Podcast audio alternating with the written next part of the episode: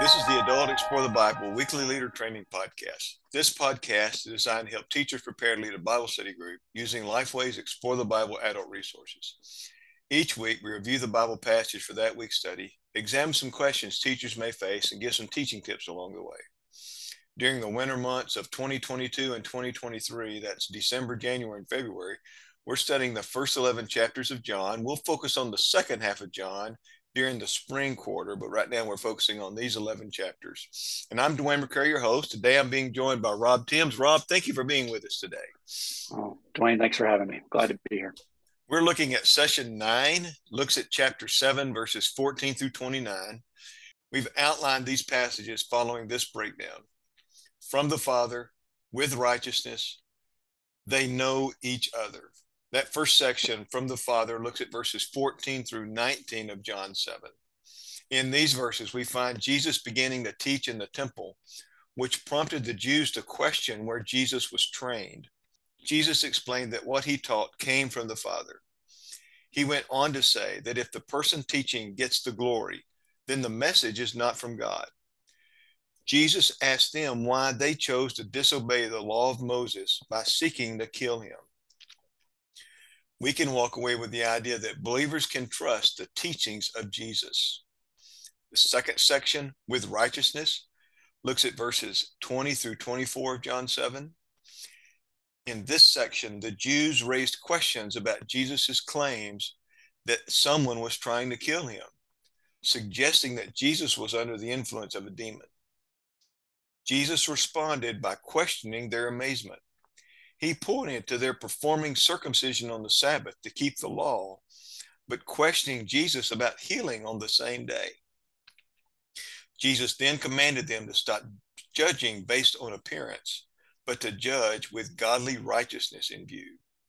The key point for us here is that believers must examine their lives for hypocrisy.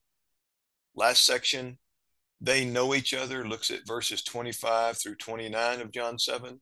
Here we find some of the people of Jerusalem beginning to debate if the authorities knew Jesus to be the Messiah, even though the people knew where Jesus came from. While teaching, Jesus pronounced that they did know where he came from, yet did not know the one who sent him. He announced that he knew the Father because he was sent by him. The main point for us here is that believers can confidently proclaim that Jesus was sent by the Father. Rob, we have several different ideas, things to present right here. And one, one key thing to start off with our conversation is how can a person's preconceived ideas get in the way of their understanding or willingness to listen to the truth of the gospel? Yeah, that's that's a really great question, and and really is for, for me is the heart of the whole passage in terms of its application, especially coming from the Pharisees' perspective, because you know you look at verses um, 15, 16, 17, the first first part of this passage, Jesus' is teaching is is amazing.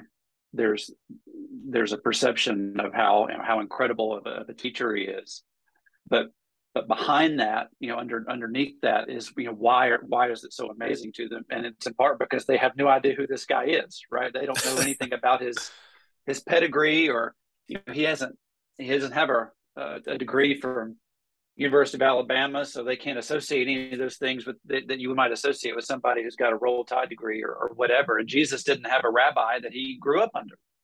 Right? He didn't have any of this.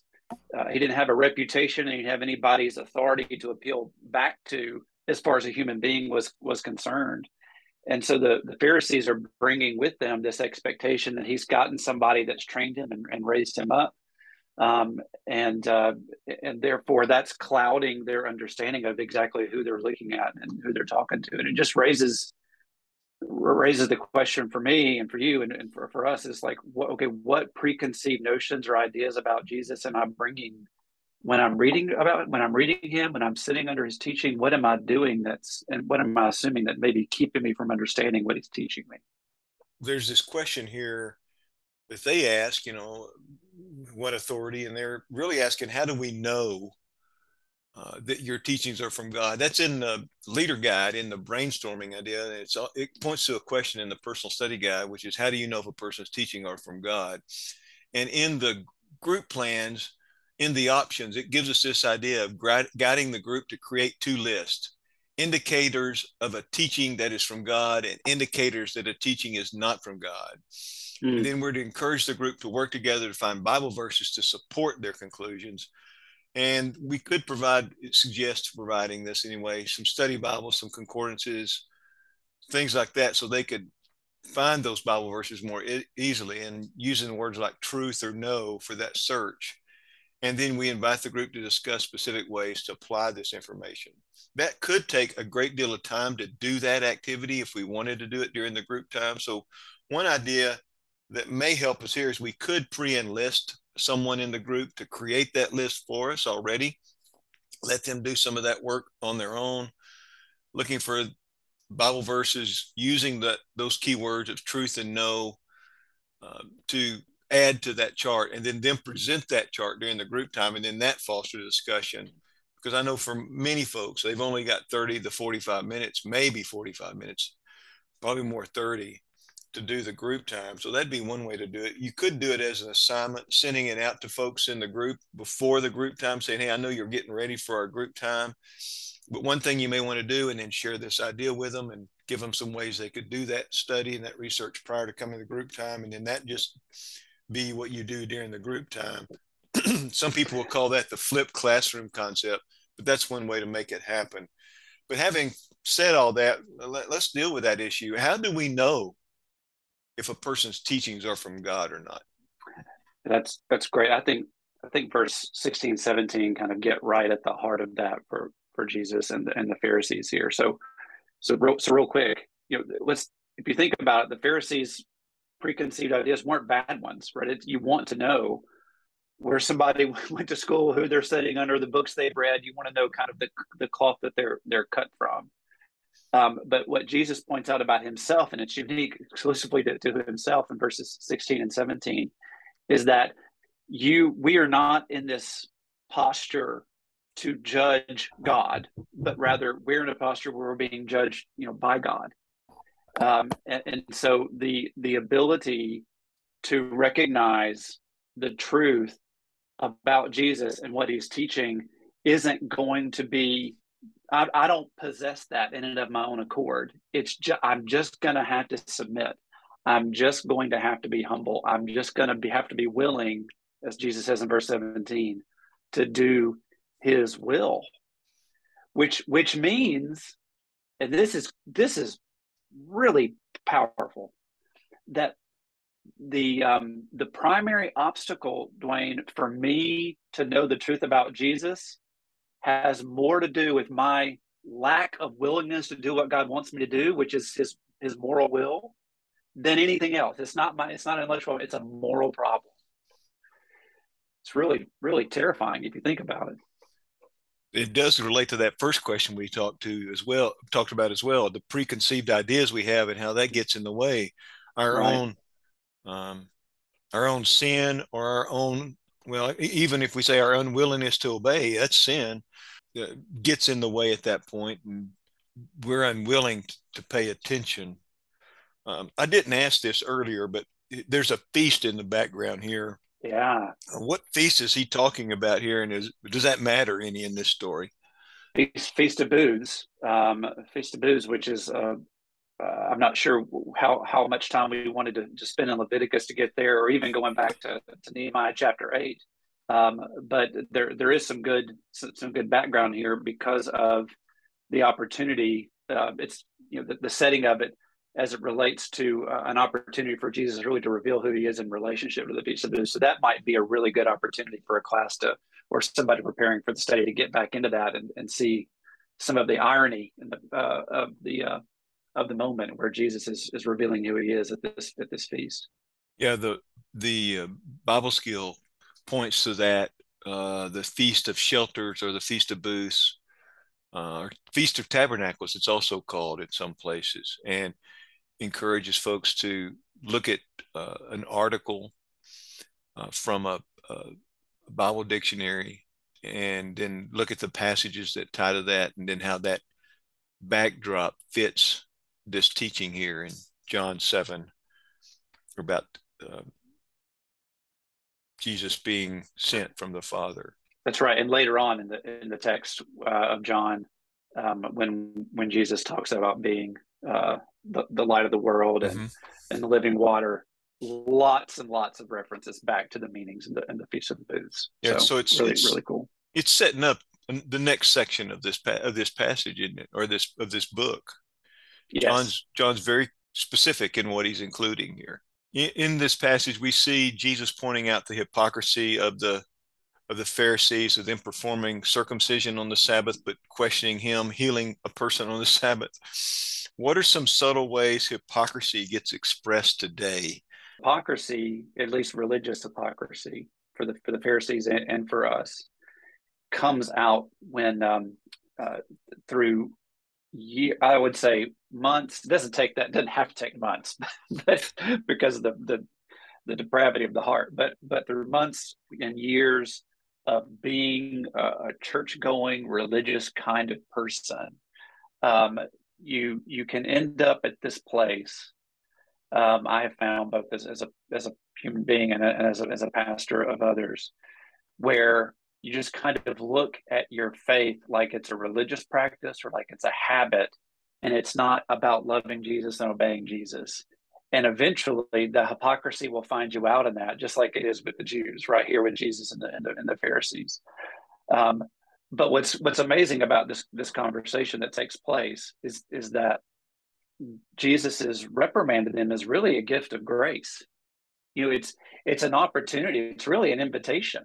Um, to to have them see him for who he really is and where their their true righteousness can be can be found. So hypocrisy is is detrimental, but it's not something that Jesus doesn't engage with and, and try and, and bring us around to true true faith in, in him. Do you think that hypocrisy today is something that we don't like talking about and we hide under the rug because most of us are guilty of it? Well, we're all guilty. That's that is true. And and of course it's not it's not a wonderful label to, to wear. But if, if we're going to be honest if we're going to be honest about ourselves uh, hypocrisy is one sin of many that is that is going to be true about us at one point in time or another. And, and so it, it provides yet another opportunity for us to say thank the lord for jesus' righteousness because mine is clearly not going to make it and it gives us an opportunity to anew give our gratitude for the, the work of Jesus on our behalf. One of the interesting things in this passage and critical things, I think that it's probably a unique thing in this particular lesson is the key doctrine. The key doctrine is about education. It makes the statement that Christianity is the faith of enlightenment and intelligence. Our key doctrines in Explore the Bible come from the Lifeway doctrinal guidelines which are the Baptist Faith and Message 2000. And of all the articles in the Baptist Faith and Message of our doctrinal guidelines, the education statement tends to be the hardest one to include in lessons, mainly because it's so focused on Christian institutions of higher learning or schools or those type of things outside the local church. And so it, it's um, it's one of the often forgotten uh, not intentionally or ignored doctrines uh, that we as that we may not even think about sometimes. But this lesson gives us an opportunity to have that discussion about our responsibility as a church uh, to influence education to be reminded that christianity is the faith of enlightenment that it's not about science it's not about all the, these other disciplines that cause enlightenment but the idea that that christianity what you see in christ here is what enlightened him what what qualified him as truth was he had been with the father. And it wasn't about credentials that hung on a wall although those can be important don't misunderstand me. Both rob and i we've got our stuff sitting on our walls. there are uh, there are credentials yeah there are they are there but that doesn't negate the the value of knowledge from the Father and from Jesus, for that matter, of time spent with them, and brings credit to what we see in Scripture when we think about education in general uh, in our society. But it does give us that opportunity to have that conversation Rob, are there other key thoughts or key ideas you would share from John chapter seven? Well, I, I would just, I would just, um, I think this is a great opportunity in the class um, to. It's an evangelistic moment. It really is an evangelistic moment. Um, even though you have what what appears to be some sort of you know contentious confrontation um, between between the Pharisees and Jesus at this time, what what we what we don't what we, we don't want to miss is that Jesus really is a person of, of grace. Um, and he really is giving the gospel to the to the Pharisees. And so if I'm if I'm in a class teaching this, I, I think it's a really great opportunity to urge people to put their faith in Christ so that he can fill in the gaps, to, to encourage people to submit and be humble and be empty of self, as Jesus would say in Matthew chapter five, and to enter into a position of meekness, um, just to do his will and and uh, and and have um, have a mindset that we're not the people. We can't put God on trial. We're the one on trial, and God is going to judge us based on our works or the or or the life of, of Jesus. And um, to put their put their hope and trust in Jesus. I just think that's a really great opportunity in this text. Don't you find it interesting that faith opens the door for greater and deeper understanding that we never thought we would have? Absolutely, great insight. I appreciate you being with us today, Rob. Thank you for letting us think a little bit about this particular session, this particular study of John 7. Next week, Mike Livingston is going to be joining me. We'll be looking at John chapter 8. But before we go, let me remind you that from time to time we mention different resources in the Explore the Bible family, the Leader Pack, Adult Commentary, Quick Source, just to name a few. You can find out more about all the Explore the Bible resources on our website at goexplorethebible.com. Thank you for listening to us this week, and we hope you join us next week as we look at John 8 and Jesus' offer of grace and forgiveness to all who repent and believe in him.